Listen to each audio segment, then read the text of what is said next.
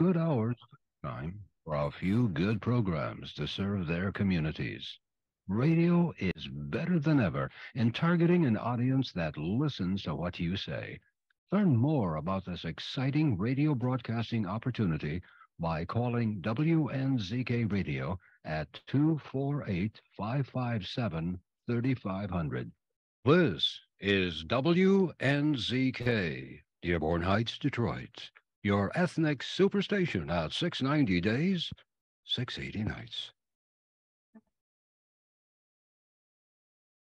U.S. Arab Radio Network presents season three of the Ray Hanania Radio Show, sponsored by Arab News, the leading English language newspaper in the Middle East. Each Wednesday at 5 p.m. Eastern, veteran journalist Ray Hanania explores issues facing Arab Americans on WNZK AM 690 radio in Detroit and on WDMV AM 700 radio in Washington, D.C. And now, your host, Ray Hanania. Watch the show live on Arab News Facebook page. And welcome to the Ray Hanania Radio Show, May 24th, 2023, Season 3, Episode 4. Our topics growing popularity of Arabic language in America, and a second uh, discussion segment involvement of Arab Americans in the 2024 Democratic Presidential Convention. Our first guests are Senior Pew Research Center demographer Jeffrey Passel and researcher Mohamad Moslimani. They co authored a new study detailing five facts about Arabic speakers in the United States. And then afterwards, we will talk with Jim Zogby, the founder and president of the Arab American Institute at Washington, D.C. based organization that serves as a political and policy research arm of the Arab American community. Uh, he led the effort to get Arab Americans a voice in past Democratic presidential conventions and is planning efforts again for this uh, for the 2024 summer uh, convention uh, that's going to take place in Chicago. Um, this Ray Hanania show is broadcast every Wednesday at 5 p.m. Eastern in Detroit.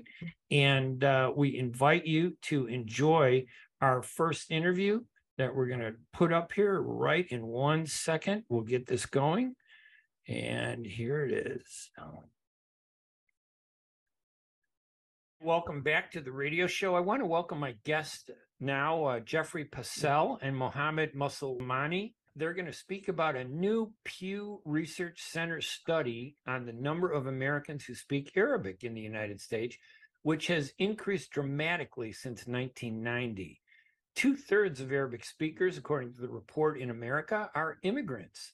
And the report also has many conclusions that we're going to explore, but it talks about the growth in the number of Arabic speakers has easily outpaced growth among speakers of several other languages from the Middle East, such as Persian, Farsi, Hebrew, and Turkish.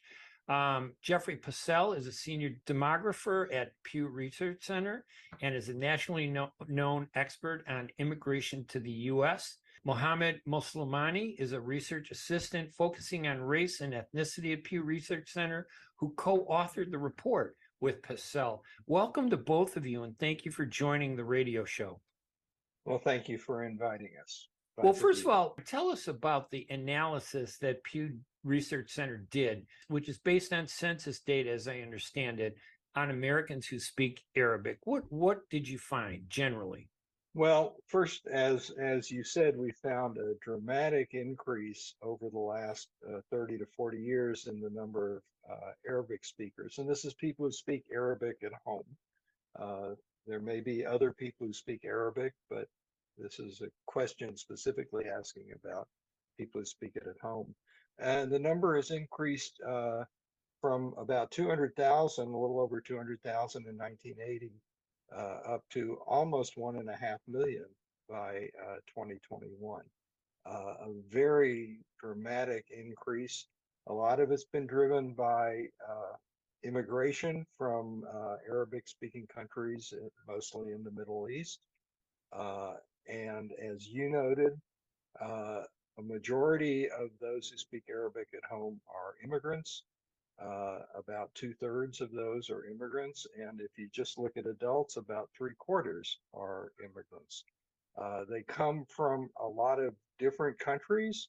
Uh, there's no one country that provides the largest number, but uh, both Iraq and Egypt account for 13% of all the Arab, Arabic speakers, uh, Lebanon at 7%, and then smaller shares from other countries. While there are Arabic speakers around the country, the largest concentration uh, in terms of share of the population is in the Detroit metro area, uh, where uh, the Detroit metro area accounts for 13% of all the Arabic speakers in the country. And almost 5% of the people in the metropolitan area speak Arabic at home. And, and that by far is the largest share uh, of any of the metropolitan areas in the country. Now, obviously, this is going to sound like the same question, but it's the nuance is a little different. What what's the conclusions about what all this means? Not not what you find, but what does it actually mean that more people are speaking Arabic? And uh, it, Jeff, if you want to talk, and then maybe if Mohamad has some perspective on it too. There's a couple of things to consider. One is uh, we're continuing to get we, we've gotten uh, a lot of immigration, and the immigration has slowed for a variety of reasons, but but we're still continuing to get immigrants. Uh, and uh, this is this is a, a notable population. Uh, they, uh, but it's also worth noting that uh, a majority of the people who speak Arabic at home also are proficient in English. About two thirds are proficient in English. So we're getting these immigrants and uh, a growing number of people speaking Arabic, but they speak uh, English as well. And, Mohamad, I don't know if uh, you have a perspective on that. I, um, how do, how do you look at what is the significance of this polling? What does it say about the Arab and Muslim community? So I, I don't know that I have much to add about the Arab and Muslim community. The um, the interesting about the interesting thing about this piece is that it doesn't ask necessarily whether individuals are Arab or identify as Arab. It just asks if they speak Arabic at home. But I I would point to the finding that Jeff shared that I think is notable to some degree that since 1980, greater and greater shares of Arabic speakers in the US are now proficient in English. I, I think that's notable because it might indicate to some degree what's changing about the demographics of Arabic speakers in the US. Do we know what factors are driving this surge in uh, Arabic speaking in the US? Or is it just the immigration? It just reflects a growing Arabic immigration to this country. I think the the major factor uh, for Arabic and for a lot of other languages is the immigrants themselves coming. In addition to the immigrants, uh, the children of the US born children of those immigrants uh, often grow up speaking Arabic. And uh, in many instances, uh, there's a desire to retain the language of the parents. So uh, a lot of the US born speaking uh, who speak Arabic are are probably children themselves of immigrants or people who married uh, into married immigrants, U.S. born people who married immigrants. We can't get at a lot of those factors with this. All it asks is, do you speak a language other than English at home? But it's clear that the immigration is a major factor in, in driving the growth. I, know that the report that uh, you and uh, Mohamad did uh, suggests that two thirds of the people who speak Arabic are actually uh, immigrants. Um, but that remaining one third, are they the children of immigrants or are they Americans who, for example, that are not Arabic or don't speak Arabic um, who happen to want to learn it? Is there, in other words, is there an interest among non-Arabs and non-Muslims to speak well, Arabic? again, we can't really tell very much from this. You know, most of the adults, uh, we we don't know whether the U.S. born adults are children of immigrants because they don't ask that question. this this is in some ways a fairly narrow question. It doesn't ask if you speak Arabic or if you can read Arabic. It asks if you speak it at home. There are clearly people who speak and read Arabic, but may not speak it at home. And and so this is this is a kind of narrow question on uh, about languages spoken at home. We know that a lot of this data comes from the U.S. Census. And yet, for Arabs, I mean, for years, you know, I remember trying to get included in the census as an Arab. And now there's a push to include us as MENA, Middle East and North Africa. Uh, but none of the legislation I've seen actually says Arab. Um, how do you rely on the US Census, which some people would say is flawed? I, I'm not sure there's a lot of other data out there other than the data that's provided by the census. How do we assess all this given what some people would say is a flawed system in the census? It's difficult. First of all, one of the advantages of this survey, it's called the American Community Survey, is, is it's got a huge sample. Uh, the sample we analyzed for this report had 3.3 million people in the sample. Uh, you just can't get that scale of data. And what that enables you to do is get at groups that are relatively small. While the number of people who speak Arabic at home is one and a half million, that's only about half a percent of the US population. So if you have a smaller survey, it's going to be very difficult to identify those people. But one of the things that we at the Pew Research Center have tried to do, and the Census Bureau has tried to do as well, is to test these questions and see who it is we're identifying and uh, investigating the best ways to collect information on people's identity. And um, yes, uh, the Census Bureau is considering adding a question on MENA uh, Middle East, North Africa, adding a category into the race question. And so, with that question, people who uh, want to identify as Arab will be able to. They'll be able to either check a box or write it in, and there's a separate category uh, for it. Uh, right now, you're exactly right. We have to rely on other types of data and other questions to get at uh, these various dimensions of identity. Language is part of it. You're exactly right. Uh, some communities uh, don't trust the Census Bureau. They work very hard to get people to respond. And uh, there's not always the right question there to identify people. Uh, the language one is a fairly straightforward question, but you're right, it only gets at one dimension of identity. You know, it picks up people who, who speak this language, speak Arabic or some other language at home. And it's not, and that's only one dimension of identity as well. As you mentioned, there are five points, and I think you touched on them. Uh, the fifth point I thought was interesting, though. It said that uh, about two thirds of Arabic speakers, or 66%, are proficient in English which is up from 54% in 1980.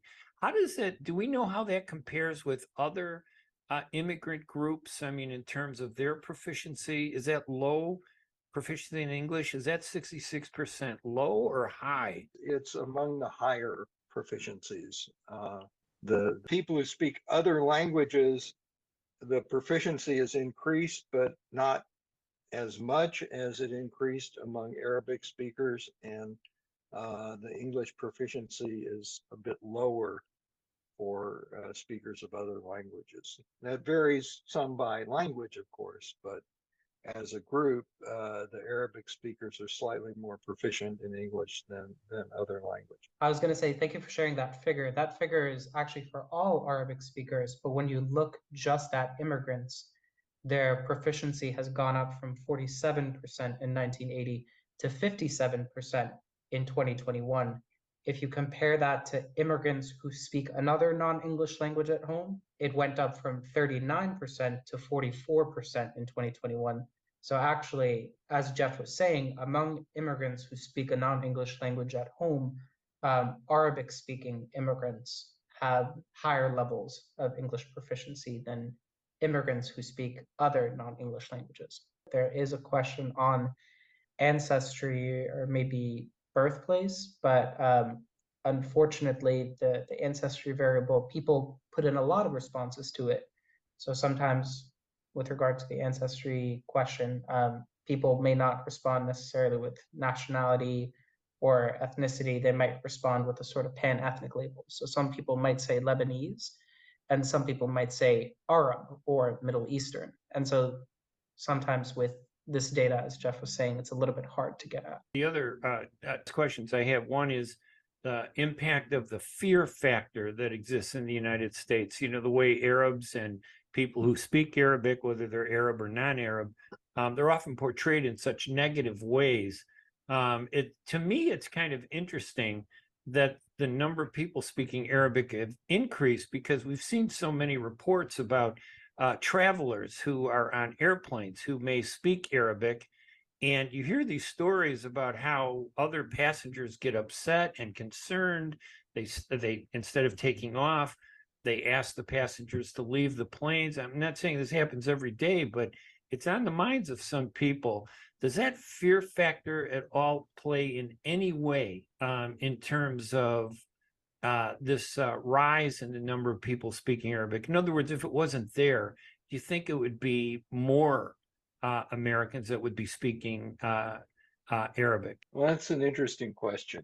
Um, I think um, there there there's a kind of data perspective that I can offer on that, and one is that you talked about the quality of the data and how it's collected. Uh, the Census Bureau works very hard to assure people that the answers they give are going to be kept confidential. Uh, so I think in some ways, the fact that we're seeing these numbers going up the way they are is is in part attributable to the Census Bureau's efforts there. Uh, but on the other hand, I think there may well be people who declined to answer or or didn't want to say they spoke Arabic because responses were going to the government. So it is it is probably the case that there are more people who speak Arabic than what we've seen uh, for a variety of reasons. One is people choosing not to answer it, and the other is uh, maybe the Census Bureau didn't reach all of the people they did, but they they do. It's commendable that they're able to get these data, but uh, there's a likelihood that there there's uh, more. Can the context that you think of speaking Arabic be put into a a larger context of Americans who speak other languages? In other words, is it have there been other studies, you know, of other second languages that we can compare this to? Is this is this a high number um, compared to people who speak uh, um, German or Italian, uh, for example, uh, or uh, Spanish. Is there a way to compare that, or is it just the acceleration of the number of people who are speaking that really reflects what's important about this poll that more people are speaking it? I believe this is the uh, seventh most common non English uh, language spoken at home. Uh, some of the others have a lot more speakers, Spanish, of course, being one of them. Uh, but uh, it's a reflection of, of recent immigration, uh, and um, you know, and I think the the the other factors you previously mentioned is that the, the ties to uh, uh, Islam and the Quran clearly make it an important language for for people to speak. And you know, you mentioned German, you mentioned Italian; those numbers are going down. Uh, uh, partly because we're not getting as many immigrants from those countries, uh, and and the people have been here longer. Uh, but uh, you know, this is a, a, very rapidly growing and growing uh, much faster than a number of other languages from the Middle East. All right. Um, any final thoughts from either uh, of uh, of you, Jeffrey Passel or uh, Mohamad Moslimani?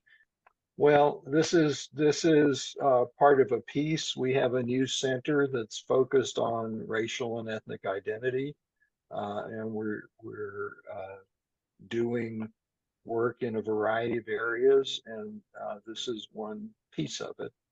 And uh, we're hoping to get more uh, data to to address some of this as the Census Bureau works with their uh, questions and their uh, framework so that we can uh, address other dimensions than just simply language. It's a focus on racial and ethnic identity. And so it, we we have expanded the work that the Pew Research Center has done, mainly looking at uh, public opinion, people's attitudes uh, on a variety of issues, their identity, uh, their attitudes towards politics, their attitudes towards work, and a whole range of issues. But we're we've expanded our focus on the African American community. We've had a long focus on the Latino community. Uh, we're focusing on the Asian American community, and we hope to expand that work further uh, as we move forward. All right. I want to thank both of my guests. Uh, Jeffrey Passel, Senior Demographer at Pew Research Center, nationally known expert on immigration to the U.S. and the demography of racial and ethnic groups, and Mohamad Moslimani, a research assistant who also focuses on race and ethnicity at the Pew Research Center. Together, they co authored this report on the language and the increase and the growth of uh, the Arabic language um, in uh, the United States. You can visit the Pew Research Center at pewresearch.org and you'll be able to find some documents on it, uh, especially this five facts about Arabic speakers in the U.S. that uh, Mohamad Moslimani published there uh, that summarizes and gives a brief of this report. Thank you guys so much for joining me today. It really was very interesting. Well, thank you for inviting us. Uh, it was a pleasure. Thank you, Ray. You're welcome. All right, and we're going to take a quick break, and when we come back, we'll uh, do our uh, uh, interview with Jim Zogby. We'll be right back right after these messages. ArabNews.com, bringing you breaking news from across the Middle East and the latest on Arabs in America. Get inside the latest headlines with expert analysis and insights at ArabNews.com. Join over 5 million Facebook fans and over 10 million monthly readers. ArabNews.com, news that matters to you.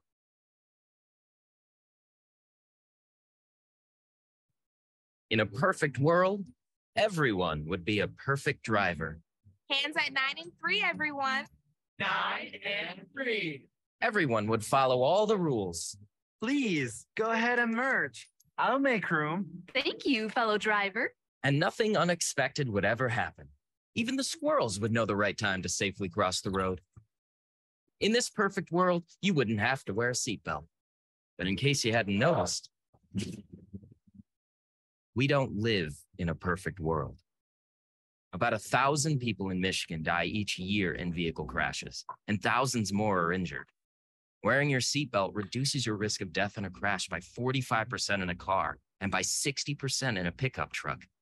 So until we find a perfect world to drive in, make our imperfect world safer by buckling up. A message from the Michigan Office of Highway Safety Planning. At Top Rehab Physical Therapy Clinic in Dearborn, we provide effective physical therapy sessions in order to limit pain and discomfort. Top Rehab provides physical therapy care for any diagnosis prescribed by a physician, and we regularly see and treat conditions such as stroke, TMJ, fibromyalgia, sciatica, joint pain, and more. We use a variety of pain management methods, including modalities, soft tissue mobilization, and therapeutic exercise. If you're in need of physical rehabilitation or physical therapy, get the highest quality health care at Top Rehab. Most insurance is accepted, and we're open Monday, Wednesday, and Friday, 8 to 6. Tuesday and Thursday 8 to 5, and Saturday 10 till 2. Call for an appointment today at 313 846 0555. That's 313 846 0555. Choose Top Rehab Physical Therapy Clinic on Michigan Avenue in Dearborn. Life's too short to be in pain. I want to welcome my guest, Jim Zogby, the founder and president of the Arab American Institute, a Washington, D.C. based organization that serves as a political and policy research arm of the Arab American community. He led the effort to get Arab Americans a voice in past Democratic presidential conventions and is planning efforts again for this summer's Democratic convention in Chicago, August 19th through the 22nd. Jim, welcome to the radio show. Thank you very much, Ray.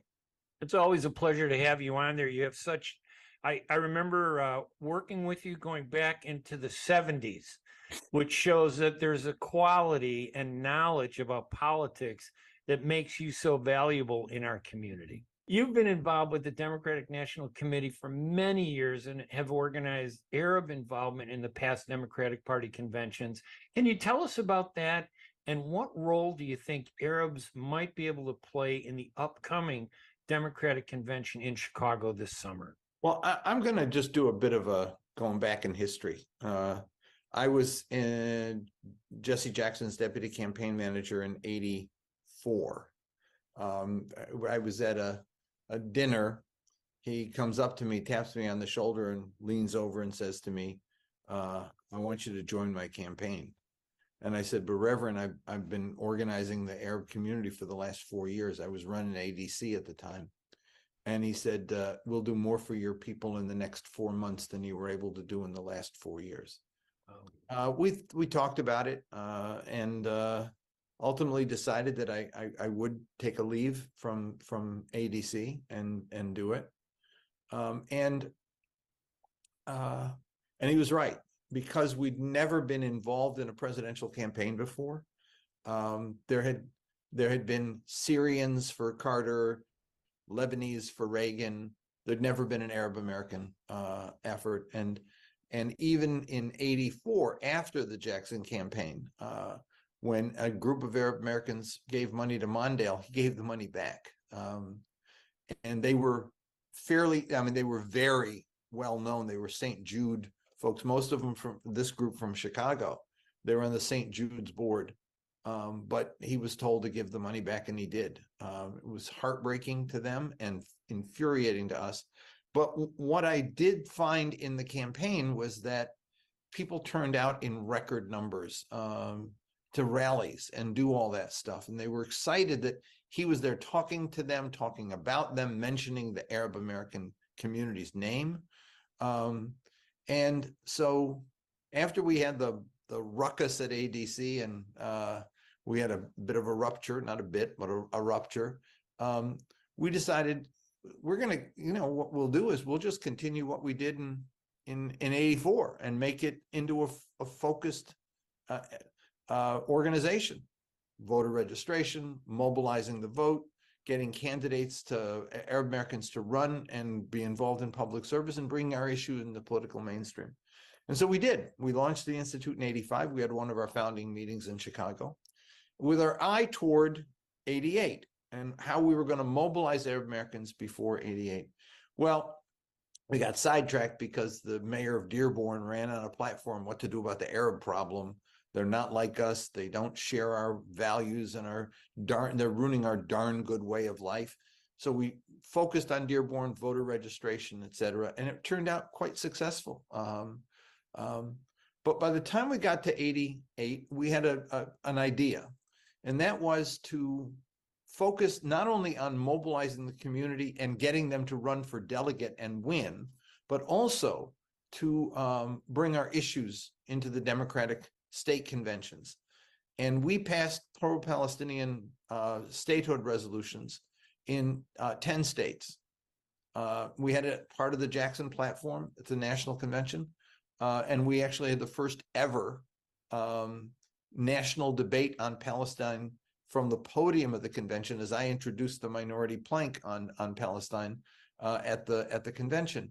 Um, But more important to me was that we had 80 plus Arab American delegates. W- The previous high had been four, we were now at 80. And that was how successful our efforts were to to get people to, to, to run.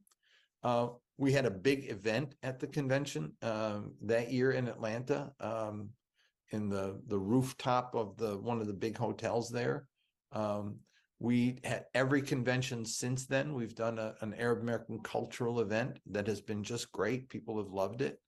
Um, and we have had an issue forum uh, where we've talked about issues that have also been incredibly well attended, uh, focused on uh, almost always focused on Palestine, on issues of importance there.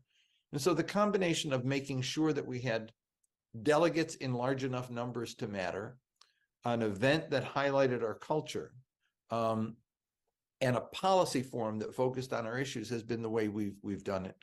Since I've been the the chair of the Ethnic Council, we've also had Arab Americans participate in the broader ethnic effort. Um, and so what we're planning for this year's convention, uh, next year's convention rather, is a, a taste of Chicago um, ethnic fair where we're going to advertise um, here's the Polish restaurants and the Irish restaurants and the Arab restaurants and the, the Italian restaurants and and create a, a sense that the ethnic communities of Chicago have a real role to play in the party because you know uh, you're from Chicago you know how polarized black and white is.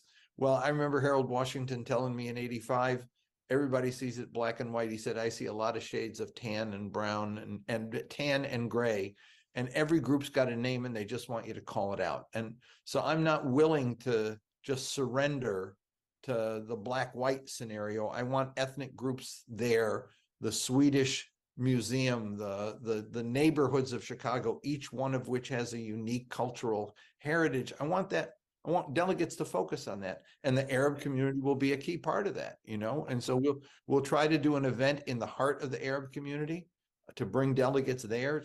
The food will be great the dance and music will be great and and and so too will all the other ethnic groups have their events and we'll be a part of it um, and hopefully we'll get a bunch of delegates too I remember in 1988 was critical in the Arab American community because you inspired me to run for the legislature in 1992. I didn't win, but the following year I ran for school district 230 uh, in the southwest suburbs where uh, the Arab population was only 10% of the school district, but they were 90% of the expulsions. We didn't win. Uh, Miriam Zayed, we then slated her with your help three times. We were not able to win, but I wanted to just let you know during this broadcast that last April we did elect an Arab member, Arab American member, Mohammed Jabber, to the District 230 School Board. Um, and it was a long road, but it began with what you started in Oh, That's great. 1988. thank, thank you And that's You got a- amazing. and you got a state rep now and we have a state rep, Abdul Nasser Rashid. Um, so we're slowly growing, but does it pain you? and the mayor of dearborn is now arab american We interviewed Abdullah Hammoud. He's a and phenomenal the mayor guy. of paterson new jersey is arab american and that was another Absolutely. city where they were literally the community was pissed on right Pro- and Prospect and- Park, uh, Mohammed Khairullah. Yeah, and and what do you call it? Uh, they got um Main Street in Paterson's now been named Palestine Way. Yeah, that things work. Things work. But now cities like Chicago are tough though because they're so big and and uh, numbers actually mean something. But uh, you pointed out what I think is really critical about these conventions. You got to identify and elect delegates across the country, not just obviously in Illinois. Then you got to come up with a platform in the process with these delegates. How difficult was that to get started? And do you envision that in given our circumstances today, all the tensions and things, will it be difficult at this convention to uh, replicate what's been done at prior conventions? No, I don't think so because you know there are. Uh, we've just done a poll of Arab Americans. There are tensions in the community. There's no question. But I got started in this work during the Lebanon Civil War when you know you had the two the largest group of, of people of Arab descent were Lebanese, uh, and they were out for blood, killing each other there and here. They were furious, and and the Palestinians and Lebanese and Syrian. It was just a nightmare. Uh, and uh, and yet we were able to fuse together a community. Why? Because the children of the immigrants have a different mindset. The children of the immigrants, when they take the lead, they find common ground rather than the divisions that are of the the folks who are their feet are here but their heads are back home, right? As they say. Um, what we what we what we find today is something the same thing is that the the younger kids um, have a broader sense of being part of a community and look for common ground uh, of issues of concern that are shared. Um, and that's where we'll that's where we'll go. No, you know, if if we get stuck with the the the Syrian opposition here or the the the pro Hezbollah versus the pro this there or the Fatah versus the Shabia, whatever over you know Hamas, it'll you never go anywhere at all. But when you deal with the generation of young Syrian, Lebanese, Palestinian, Egyptian American kids here, or the ones who aren't so much kids, but they're still they're focused on America and American politics, you get a very different mindset. So I don't think it'll be that difficult, and I think they want to get involved and they want to be a part of the process, uh, and we'll we'll do our darndest to facilitate it. And we have not in any convention since that 88 one, we've never uh, exceeded 80, but we've always hovered around 50. And so I'm sure we'll have our component, uh, re, you know, reasonable number of delegates uh, because young people are running and they care about it and they want to be involved in the process. They did last time um, and they'll do it again. I know you're a major uh, voice in uh, Democratic politics and with the White House, with the Biden administration.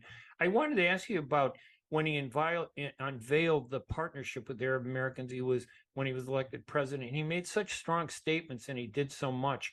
He appointed 22 Arabs to his administration. He hosted the Eid celebrations. He recognized Arab American Heritage Month. Um, one little flap, obviously, with uh, with the Prospect Park uh, mayor. The it was the Secret Service that said uh, Mayor Mohammed Khairullah couldn't attend the White House Eid reception that they just had.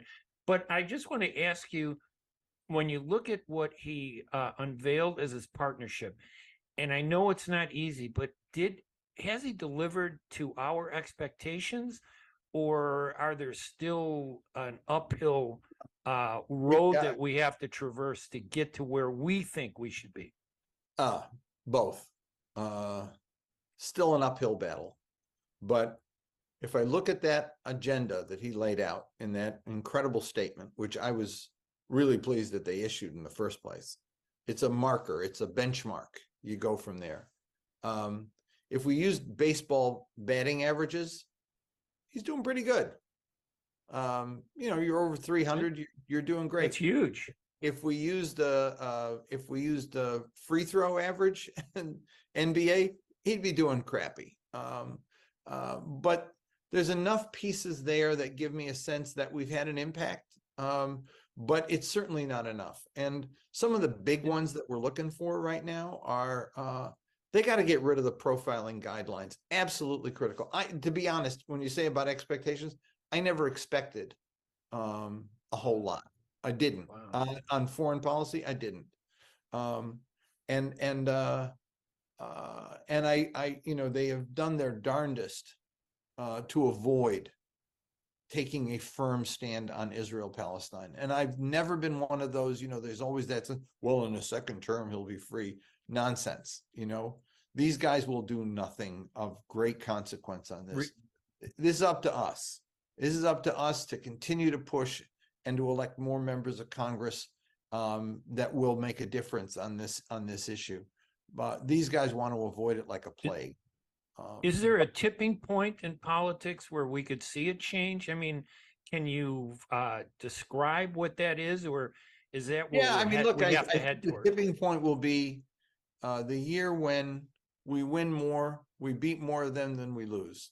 You know, and uh, we made a dent in the last couple elections. Uh, they tried to defeat Rashida. They tried to defeat uh, Summer Lee. They tried to defeat Cori Bush. They tried, but they did win with Marie. They defeated her, and they defeated Andy Levin. Uh, and uh, uh, a couple of others that they, Nina Turner and others. Um, they poured tens of millions into this to make it happen, to, to defeat the progressives that they defeated. Uh, I was just on a Zoom call with readers of my column and were, they were saying, well, the poll numbers are looking, Democrats are very pro-Palestinian. They are, and that's huge and it's really important. But the more the pressure the pro-Israel folks feel, the more pressure they feel, the more money they pour into snuffing it out. So they, they you know, I mean, imagine um, the, the, I mean, the, the, I'd say the chutzpah, but also the the bizarre irony of um, of that dodo speaker of the the House, uh, McCarthy. He simply doesn't get how ironic it is that he kicked Palestinians out of a room and then turned the event into a pro-Israel celebration. Wow. I mean, it's bizarre. Yeah, Uh, it is. That's how dumb he is. But that's also how much pressure he was under from the pro-Israel crowd to do it. And and they just thought just fine, just fine, you know. And um, the U.S. doesn't go to the Nakba celebration at the commemoration, rather at the UN, because the Israelis tell them not to. The more opinion is changing in the world, the more pressure and the more money that they'll put into to snuffing it out. But I think at some point they don't run out of money, but they run out of the ability to get that job done. And I, I do think it'll happen. I don't know what the tipping point is, but I know that that the you know we're moving in the right direction here. And you mentioned uh, former Congresswoman Marie Newman, who was phenomenal. Yeah. It took a while to understand her better in terms of, you know, working with her, but she did great. Uh, she did lose the election, but part of that had to do with um, the our non-presence in the U.S. Census, and which allowed the leadership on not just Democrats and, and or Republicans, but the leadership in Illinois and across the country to divide up that third district into five. It was the largest concentration, according to the New York Times, of Arab and Palestinian voters. They divided it into five sections, really dividing our vote. Um, uh, what do we do with the census? What do we do with that? And, Well, and yeah. explain something you explained to me. Putting uh, MENA on the census is not the same as putting Arabs in the uh, minority business enterprise category. Right. Sometimes they get mixed up, but they're two separate things. Yeah, we, when I started with the census, back when I was at ADC, Helen Samhan and I were dealing with the census people. Back then naively, we wanted an Arab category on the census. Uh, an African-American woman who was a fairly high official there, she came to us and she said, you really don't. I said, no, we want an Arab category. She said, you don't, because if you get an Arab category, you'll lose about sixty percent of your count. Um, The support, in other words. the, no, So- the count. In other words, if you, if you Oh, only. our numbers. Yeah, if you only give them that option, they're not gonna use it because there are people who are second, third generation. Um, who still today are the largest component group of the Arab community. You know, the Arab community aren't the five guys who had coffee at the, at the Ahwi last night, you know? They're not the guys who hang around, you know, uh, you know, the, the, on the corner uh, on what Kedzie or whatever, you know, whatever the street is where the, the, they're concentrated. They're not, that's not the community. The bulk of the community is still second, third generation crowd. They are every bit as much a part of the community. If you want an accurate count, you got to get them. You got to get Ray LaHood in the count. If you don't get them, you're losing sixty percent of your numbers. So we we agreed with them to instead have an ethnicity question. What's your ancestry? And then that gave them some options. Well, the ancestry question is way too vague and it never really worked.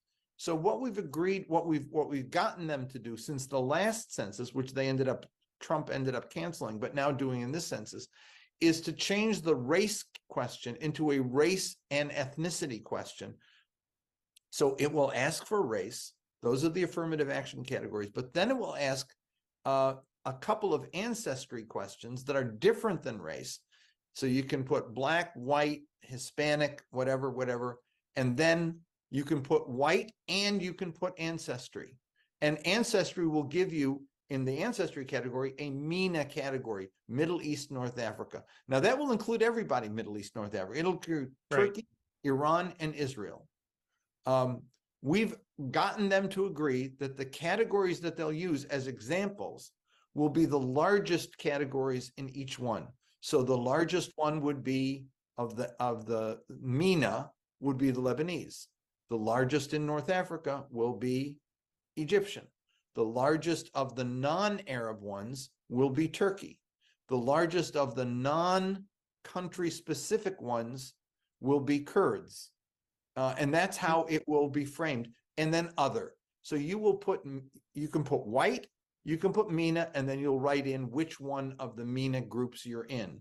Little complicated, but it's the best way we know to get an accurate number at the end of how many Arabs there are. And, Now, and people- maybe, I was gonna say, maybe because I've always been an activist, and really it comes through your inspiration. Believe me, Jim, you've inspired uh, gen- Arab American generations for many years, but I always am so proud of being identified as Arab.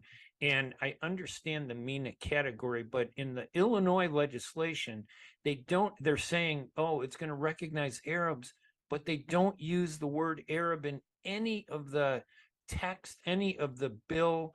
To me, that's a problem. Why, Here's why what- here's should what I the ignore that? Tell me Here's what why the I should cens- ignore Here's it. what the census does.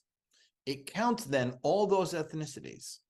And actually, they have in their screening 83 different categories that people have used in the past. Right. So you can put down Tripoli. You can put down Mm. Beirut if they ask for your ancestry. You can even put down Phoenician. What the census does when they give it back to us, they count them all Arab. so they actually do for us what we need to do. So we get an Arab number. So you get the option of saying, here's what I am, but the census says, these are all the people you want, count them. If you only gave them one option, Arab, you wouldn't get them.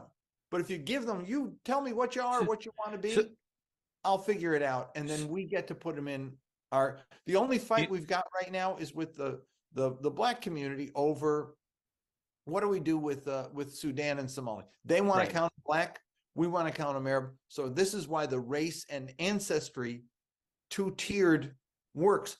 They get to put black and they get to put ancestry Sudan. So blacks will count them as a black and we'll get to count them as Arab because they'll put Sudan or Somalia and we get to count them because we count all 22 Arab League countries uh, in that in that mix, plus other variations on the theme if people end up putting down. So what I'm hearing also is part of the problem is us as a community.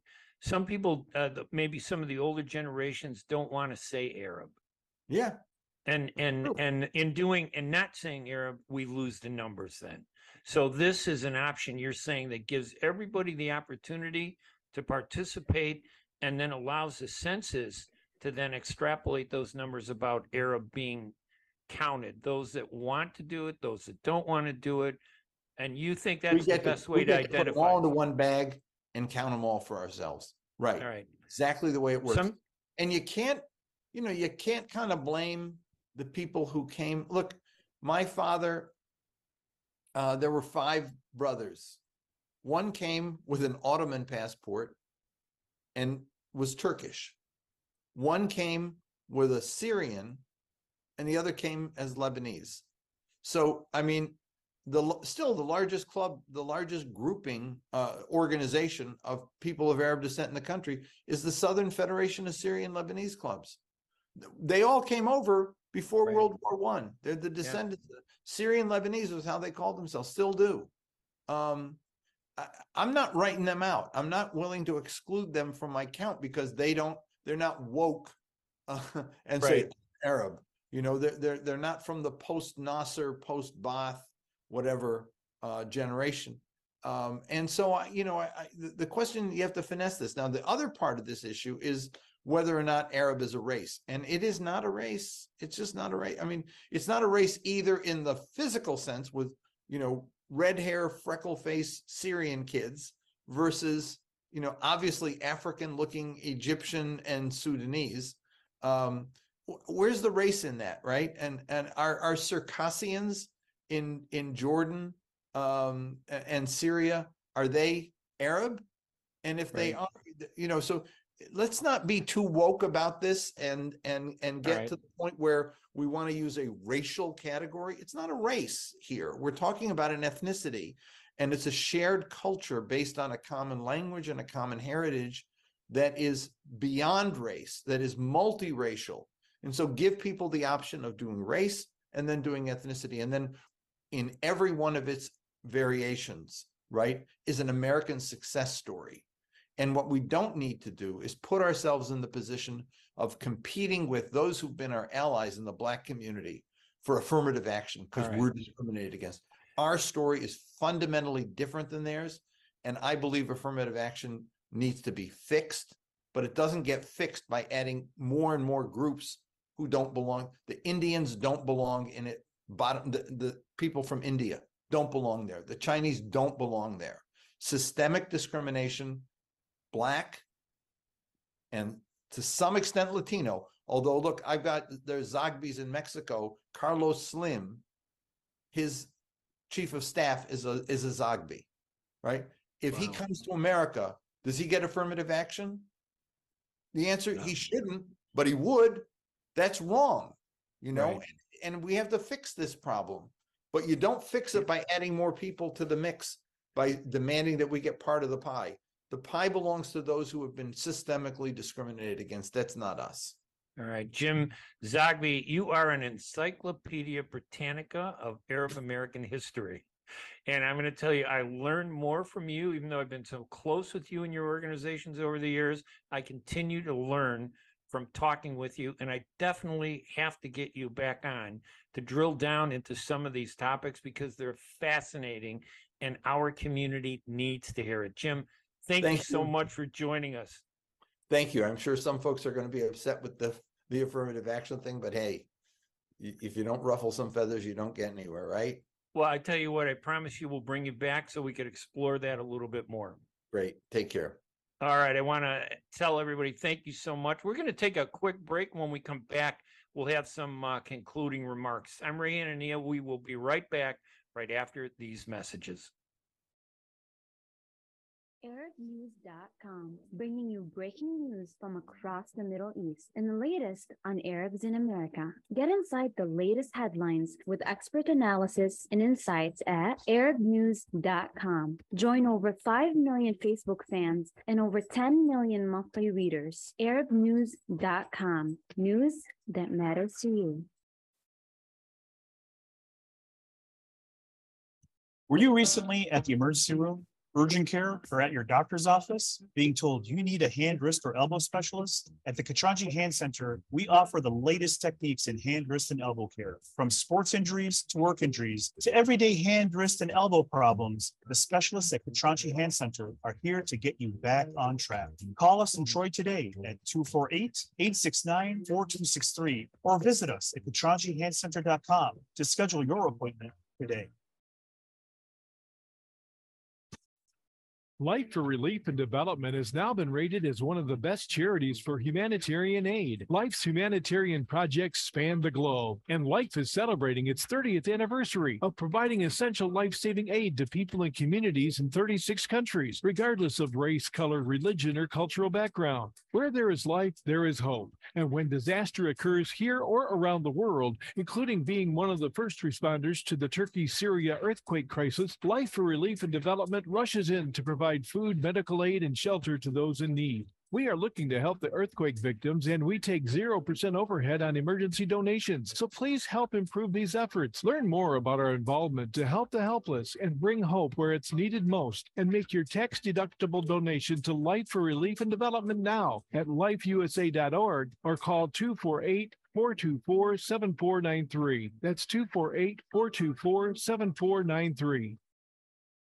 And welcome back to the Ray Hanania Show. Uh, I want to thank everybody for listening. I, I thought that interview with uh, uh, Jim Zogby was phenomenal. I also want to thank our two guests from the Pew Research uh, Center, demographer Jeffrey Passel and researcher Mohamad Moslimani, for giving us an explanation as to why and how the Arabic language is growing in popularity in the United States.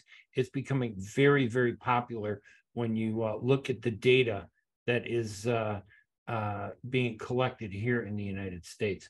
So um, listen, that we're uh, here every Wednesday at 5 p.m. And I hope you join us again next Wednesday at 5 p.m. Eastern, right here at WNZK AM 690 uh, radio in Detroit and WDMV AM 700 in Washington, D.C., where we're going to have another look at some of the issues and the news in the Arab American community. Um, you can get more information on me, by the way, at hanania.com. And of course, I hope you follow my columns and my writing at arabnews.com, which is the leading, the Arab News is the leading English language newspaper in the Middle East. If you want to understand what's going on in the Middle East, and I've been in journalism more than 45 years, almost 50 years, a half a century, I have to say that Arab News, and I'm there because I want to be there, is the best source for information on what's happening, not just in the Middle East and the Arab world, um, but also what's happening in the Arab American community, which is the focus of what our show, the Ray Hanania radio show here uh, on the U.S. Arab Radio Network, sponsored by Arab News, focuses on. So again, it's uh, it's just a pleasure uh, to have to be able to do this, and uh, I want to thank everybody over at WNZK for all the work they do and support. Um, that they uh, provide, including Layla Hosseini, who is an uh, just an icon in the Arab American community, and our producer uh, in Detroit at WNZK AM 690, Mike Chupka, and Hernan Molina, our uh, producer in Washington, D.C. We're trying to build this uh, station and we are doing it. You can get more information again on me at www.hanania.com. We're going to take our final break, which I missed at the very beginning of the radio show. That was my problem. But I want to wish everybody a great Memorial Day weekend. We'll see you next Wednesday at 5 p.m. Um, let's go to this final break and we'll talk to you later. Thank you, everybody. ArabNews.com, bringing you breaking news from across the Middle East and the latest on Arabs in America. Get inside the latest headlines with expert analysis and insights at ArabNews.com. Join over 5 million Facebook fans and over 10 million monthly readers. ArabNews.com, news that matters.